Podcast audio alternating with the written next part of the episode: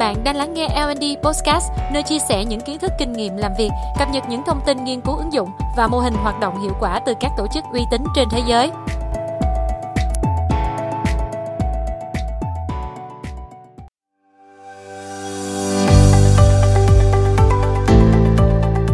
Chào mừng bạn đã trở lại với tập số 33 của L&D Podcast.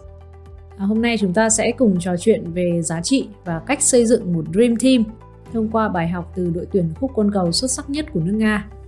Dream Team dịch ra tiếng Việt ta hiểu là đội nhóm trong mơ hay đội nhóm lý tưởng.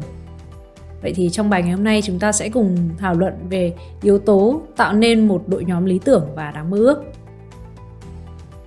Trong giai đoạn đỉnh cao của chiến tranh lạnh từ năm 1947 đến năm 1991, hai siêu cường hàng đầu thế giới là Hoa Kỳ và Liên Xô đã có một cái sự xung đột rất là lớn với nhau Xung đột chính trị giữa hai quốc gia này lớn đến mức mà họ sẵn sàng thi đấu với nhau trên nhiều khía cạnh, không chỉ trong những vấn đề về kinh tế xã hội mà trong cả việc bay vào không gian, cờ vua hay các môn thể thao. Chỉ có một lĩnh vực hiếm hoi không có sự giao tranh giữa hai phía, đó là môn thể thao khúc côn cầu hay gọi là hockey. Đơn giản là vì Nga có một đội tuyển xuất sắc đến mức mà chưa ai có thể đánh bại họ trong 30 năm liên tiếp. Những cầu thủ này được ví như những người không thể cản phá, unstoppable và khi những rào cản được gỡ xuống, hai bên siêu cường nối lại hợp tác với nhau, thì các cầu thủ Nga đã nhận được lời mời trả lương hàng triệu đô la đến từ Liên đoàn khúc côn cầu quốc gia của Mỹ và Canada. Vậy thì bài học về đội nhóm lý tưởng của những chú gấu Nga ở đây là gì? Thành tích của riêng từng cá nhân trong đội tuyển Nga không cao bằng nhiều cầu thủ khác trong đội của Canada và Mỹ, nhưng mà tổng thể thành tích của toàn bộ đội tuyển Nga lại cao hơn so với các đội tuyển khác đội tuyển Nga mạnh đến mức mà ngay cả cầu thủ xuất sắc nhất người Canada, Wayne Gretzky cũng chưa từng đánh bại. Khi mà được nhận cái lời mời hấp dẫn với mức lương hàng triệu đô la thì nhiều cầu thủ Nga đã rời đội để đi theo liên đoàn khúc côn cầu quốc gia mà ở đó có rất nhiều những đội ờ, khúc côn cầu mạnh của Mỹ và Canada. Điều kỳ lạ ở đây là từ thời điểm đó thì phong độ của họ bắt đầu tuột dốc. Từ những cái mức điểm mà 50 60 ở một trận đấu thì giờ đây người cầu thủ tài năng nhất của đội Nga chỉ còn ghi được 5 điểm ở mỗi trận đấu. Về sau, huấn luyện viên Scotty Bauman đã lặng lẽ tập hợp những cầu thủ Nga từng chơi cùng một đội với nhau thành một nhóm 5 người. Ông nói với họ rằng tôi sẽ không hướng dẫn các bạn từng bước chơi mà tôi sẽ để cho các bạn được làm điều mình muốn. Trong năm đầu tái hợp thì các cầu thủ Nga thắng hầu hết các trận đấu. Sang đến năm thứ hai thì họ mang về nhiều giải thưởng cao quý và trong đó có chiếc cúp Stanley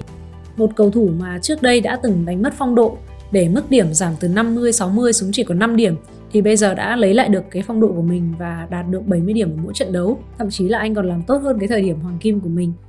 Điều gì đã khiến những cầu thủ này từng tạo nên huyền thoại cùng nhau rồi đánh mất phong độ khi không chơi cùng nhau nữa và sau 20 năm khi tái hợp thì họ lại trở thành một đội quân còn hùng mạnh hơn trước.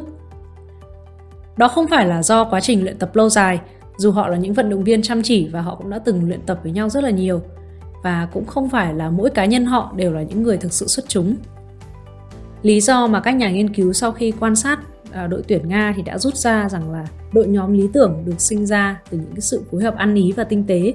Mỗi người trong nhóm hiểu rõ kỳ vọng vai trò trách nhiệm của mình và cả đội cùng nhau chia sẻ những cái bản sắc chung. À, ngoài ra thì bản năng trong não bộ của con người là luôn luôn tìm kiếm sự hợp tác để cùng tồn tại từ lịch sử xa xưa, con người đã luôn luôn tìm cách để có thể hợp tác cùng với nhau. Khi mà chúng ta hiểu điều đó và hiểu bộ não của chúng ta hoạt động thế nào khi mà hợp tác với những người khác, thì chúng ta có thể tạo dựng đội nhóm như những cầu thủ nga. Những người ờ, khi mà hoạt động riêng lẻ thì họ không phải là những người xuất sắc, nhưng khi phối hợp lại thành một đội thì họ lại vô cùng xuất chúng. Tất cả những cái vận động viên khúc côn cầu vĩ đại nhất ngoài kia, không phải ai cũng có thể đạt được những điều như cầu thủ xuất sắc nhất người canada. Nhưng chúng ta cùng nhau tạo thành một đội nhóm thì có thể làm được nhiều điều xuất sắc hơn cả những người giỏi nhất. Để tìm hiểu chi tiết về khái niệm đội nhóm trong mơ, Dream Team, thì bạn có thể tìm kiếm cái từ khóa này trên hệ thống học tập VIB Learning hoặc là tham khảo cuốn sách cùng tên của tác giả Jack Muscallum. Cảm ơn bạn đã lắng nghe L&D Podcast. Chúc các bạn một cuối tuần vui vẻ.